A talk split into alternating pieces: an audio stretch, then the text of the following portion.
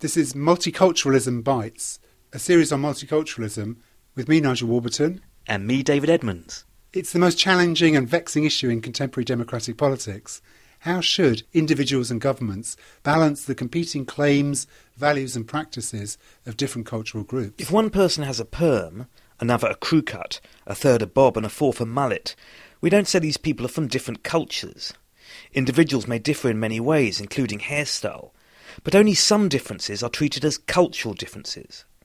The term multiculturalism is made up of two components, multi meaning many, and culture. So what do we mean when we say that in a liberal society multiple groups of different cultures should be allowed to coexist?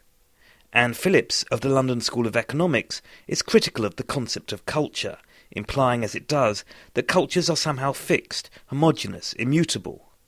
The term culture, she believes, is a distraction. What's important is that in a democracy all citizens be treated equally and be free to choose how to live their lives. Like all liberals, though, she has to confront the slippery notion of freedom. What counts as a free choice? Anne Phillips, we're going to talk about multiculturalism and liberalism. What's the connection between the two?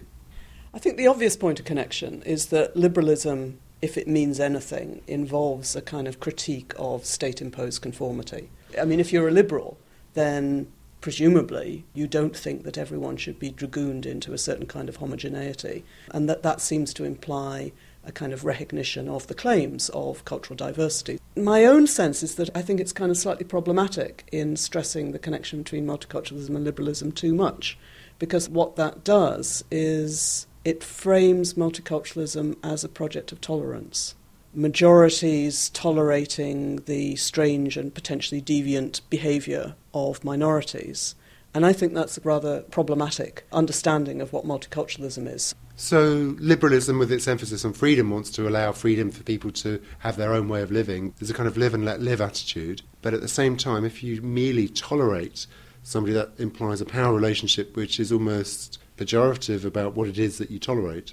I think that's right. And uh, for myself, I would rather frame the case for multiculturalism in terms of notions of democracy and equality. Now, obviously, that's compatible with liberalism, but I think it, it brings out the argument much more clearly, to my view. If you live in societies of considerable cultural diversity, there is an obligation that derives from democracy and equality for the society to ensure that it's not unfairly favouring certain groups within that society. I think all of our political, legal, social institutions tend to presume a certain kind of homogeneity, and that that leads to all kinds of bias. It very often leads to a class bias, almost always leads to a gender bias, often a regional bias. It would be very odd if there weren't also some cultural bias. So, to me, the basic case for multiculturalism derives from that obligation in a democracy, which is supposed to presume the equality of citizens, to address areas where existing political and legal institutions have built into them some kind of covert advantaging of particular groups within the society. So, does that mean we should jettison the liberal defence of toleration in respect of multiculturalism because a lot of us are persuaded by that. I mean, it seems to be a good argument that you don't have to agree with other people, but the best way of living is to allow people to make their own mistakes, make their own choices about their own lives, and not, if at all possible, impose your own views on them from outside. Yes, but I think the important thing in framing that in terms of democracy and equality is that it constantly reminds us that this is something we're claiming for ourselves as well as claiming for others. And I think one of the biggest difficulties that arises in the discourses around multiculturalism is the kind of asymmetry that gets written into them. The way in which the very notion of culture has come to be seen as linked to minority culture, as if we don't all have culture, as if we aren't all enormously shaped by cultural preferences around us. We, all of us, have the need for toleration, right? The claim to be allowed within certain limits to make our own mistakes and get on with our own lives. And I think some of the problems in the ways in which multiculturalism gets framed is that it gets framed as though it's a toleration of the oddities of particular members of society. We're all pretty odd, right? We all have our strange practices that we engage in. We all make terrible mistakes. What I would search for is a way of framing the arguments for and the understanding of multiculturalism that's cutting through that kind of asymmetry that I think distorts it. One of the issues that arises for multiculturalism is the sense that sometimes people make bad choices for themselves, and they seem to be making them freely. But if only they knew a bit more, they wouldn't be doing that. I'm thinking of cases where, for instance, somebody might willingly enter into a, an arranged marriage that, from my perspective, looks like a bad mistake. What do you think about those sorts of cases? Well, again, I would want to stress the symmetry between what are falsely represented as kind of very different majority and minority cultural experiences. There are lots of decisions that we make about our lives that, if you track them back, don't really seem to be our decisions, that they're made in a context in which we have a very kind of limited sense of what the alternatives are and what the options are. And maybe 10 years on, we think back and we think, how on earth could I have willingly chosen to do that? It was one of the experiences of the early women's movement. I mean, I remember very much having this experience myself, talking about the process of realizing that they were oppressed which is a kind of odd notion. You'd think if you're oppressed, you'd know you're oppressed, right? But in fact, the process of, of realizing that certain kinds of experiences or practices that you had just accepted as a norm actually were pretty oppressive or inegalitarian. So that to me is something that, yes, is a feature of the human condition. Now, that poses a problem. So if you recognize that somebody's making a mistake and it's going to lead to bad consequences for them, what do you do? Okay, well, bearing in mind the first point that I wanted to stress, which is that this is something that affects all of us, right? So let's not make the mistake of thinking that this is something that only arises for what we describe as minority cultures, right? To the extent that I have an answer to the so what do we do question, I mean, I have three what I think of as quite general criteria. One is that I would say that we have to be particularly careful when minors are involved. So when people are underage, one has to be particularly careful about assessing in what sense something counts as their own choice. Secondly, I think that things that cause physical or mental harm are problematic. Both of those, both the minor and the physical and mental harm, would be the basis on which one would want to oppose female genital cutting, for example. And thirdly, I'd want to say that if there is something that people are doing which is premised on people not being equals in some way, that there's a problem with it. But the difficulty with that one and with all of them is in spelling out what that means. So if you take minors, at what point does somebody become of the age to take responsibility for their lives? That's something that's endlessly debated. The question about what counts as physical and mental harm, very problematic. It's not obvious. And the question of equality, hugely problematic. I mean, do I think that a woman who chooses to devote her life to being a wife and mother who subordinates her own wishes about which country she wants to live in to the career choices of her husband, who never puts her own wishes first. Do I think that she's in an unequal situation? Well, yes, I do. But you wouldn't want to ban that particular relationship. So my equality condition begins to dissolve once you look at particular situations. Presumably, some cultures actively advocate inequality between the sexes. So it seems to be a kind of cultural imperialism to say that everybody's got to be equal because that's how we do it here. Yeah, I mean, at one level, I'd say all cultures advocate inequality between the sexes, though a lot hangs on your point about actively. In some, it's more active than others. In fact, what you tend to find much more commonly is that differences focus on to what extent people think of men's and women's roles as complementary and different, and to what extent that's in tension with equality. You don't actually find very often nowadays people saying that women are inferior to men, but you very often find people saying, well, the appropriate position for a woman is, and then it turns out to be somewhere that looks pretty inferior or pretty subordinate. So that's your question. How much power does the equality provision carry in those kinds of contexts? Clearly, anything that is put into law which gives men and women unequal rights and authority is problematic. The witness of three women was necessary to add up to the strength of one man, and you enshrine that in law. That's clearly unacceptable, right? But if you have something that's more like the kind of inequalities that might be in a relationship between one partner who goes out into the world and earns money and another who stays at home and is responsible for caring for the children. You can describe that as unequal, but it's actually quite problematic to know how to operate with that one. So, are you saying that the consequence of this is that if somebody says that that's what they freely have chosen, that we just have to take it at face value. That is their genuine choice. No, that's not my position at all. If you took that position, you'd end up saying, so long as people remain in a certain situation, that's proof that there's no problem. That would be a completely unacceptable. Like saying the woman who stays with an abusive husband isn't being abused. So it's not, not at all that I would want to say there's no problem so long as people say that they're happy with what they want to do or that they're continuing to live in conditions that you might consider abusive or oppressive.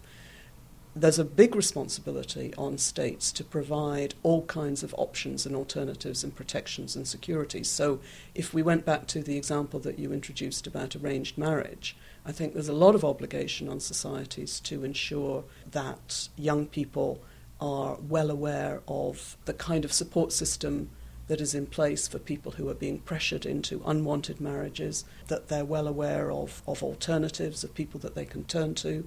In the worst possible cases, that they have access to refuges that they can comfortably live in to escape from their families. All of these things, I think, are obligations, but they make possibilities available to people. That's very different from telling people that if having had all of these opportunities made available to them or all of these alternatives uh, made available to them, if people nonetheless say, This is what I've chosen, at that point I think you have to say, Okay, I hear what you're saying. It's not the choice I would have made, but it's the choice you've made. One alternative to a multicultural society is, is to enforce some kind of assimilation. And that gets around all these points of conflict that we get, for instance, with Sikhs who both want to wear turbans and need to obey the law with motorcycle helmets. These sorts of issues can easily be got around by simply imposing a policy of assimilation. If you don't go down that route, how do you resolve those difficult cases? You have to have a kind of contextual answer to that. I mean, if we take your example about Sikhs and crash helmets, there was some kind of discussion about whether the Sikh turban provides any physical protection against falling off a motorbike. And what I've noticed is that very few Sikhs drive around on motorcycles without helmets. So it seems to me that most Sikhs have made the judgment that it's not safe. that particular case, there was a political judgment that it was better to make a concession in order to recognise the importance of the Sikh turban. But the expectation was that individuals would make sensible judgments about the safety of their transport. Well, that has resolved the motorcycle helmet issue, but I understand that Sikhs are by the religion obliged to carry a kirpan, male Sikhs anyway, a little knife, everywhere that they go. And that creates huge problems in terms of airline security and so on. I think that's a much more difficult one, in fact. It's also true in terms of schools. It's a huge issue for schools to ensure that children are not carrying knives in schools. What that does is precisely throw up the sense in which sensible judgments have to be made, which are, in a way, weighing up the significance to people's sense of, of identity, the disadvantage that they're put at if they then have to choose between airline travel and their sense of religious identity. That's a huge choice, but maybe that's the choice that people have to be offered. They're needing to address the potential disadvantages that certain kinds of cultural bias introduce. The point about that is not that anything goes. Multiculturalism doesn't mean whenever anyone makes a cultural claim, we then accept it. But multiculturalism has to mean that you then start a process of assessment. How that assessment is going to work out is going to be very contextual. I mean, I don't have an algorithm to resolve that one. What's important is the recognition, on the one side, that political, legal, social institutions almost always will contain some kind of bias and that there's an obligation in terms of democracy and equality to try and see if there are ways of addressing that. But a recognition on the other side that that doesn't mean that anyone can make any kind of cultural claim and expect it to be acknowledged and recognised. What do you think about education in this respect? I can see arguments both for and against having schools where people from different groups can educate their children in the way that they wish to. You might say that's a right, a basic human right. But at the same time, if you want a flourishing multicultural society, it seems to me that segregation isn't the way to achieve it. One thing that liberalism stresses is individual rights. One of the tensions that's kind of entered into the liberalism multiculturalism debate is that multiculturalism comes up with what look like liberal arguments for group rights or cultural rights And that's, I think, part of what then gets worked out in terms of your example of education. The group says, as a group, we're entitled to ensure that our children are brought up in particular kinds of precepts and ways of understanding the world. Maybe even we're entitled to ensure that they are protected from contamination from other ways of thinking about the world, and that this is our right as a culture.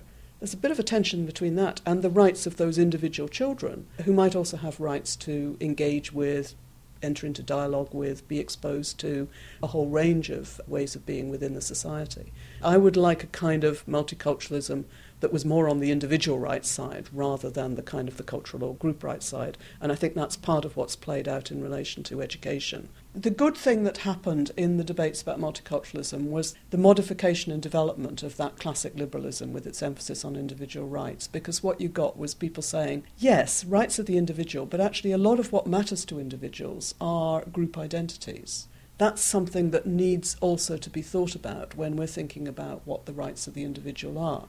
That rightly expanded our understanding of rights, but I think it needs to stop short of the move into then claiming a group right, a right for a group or a cultural group. My own view is that these cultures that are then presented as having rights in an important sense, there are no such things as cultures. All the things that we describe as cultures are enormously variegated, contain a huge diversity of voices, interchange in all kinds of ways with other things we call separate cultures. So attaching rights to things called cultures, it seems to me, is problematic. But I think moving from the classic liberal individual rights to some recognition of the ways in which, for individuals, the group matters, that's an important move. Are you saying that our identities are more complex than simply membership of a particular culture? Lots of things that make us what we are are our attachments to groups which have nothing to do specifically with culture. It might be to do with our gender or sex, whether we're left handed or not.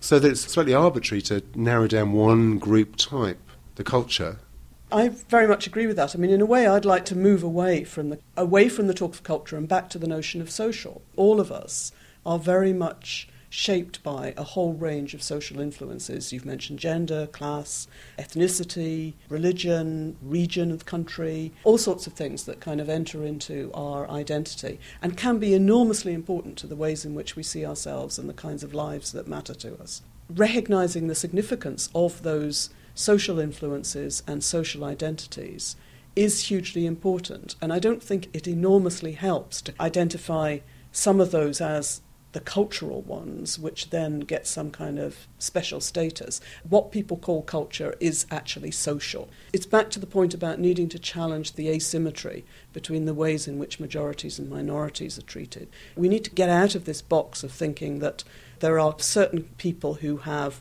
a cultural identity and then the rest of us who have gender identities, class identities, all kinds of social influences working on us. All of us have social influences working on us. And the questions in liberal, democratic, egalitarian societies are to do with what are the kinds of policies, institutions that we need to develop that recognize that kind of complexity and make sure that we're not put at a disadvantage in relation to one another. Anne Phillips, thank you very much. Thank you.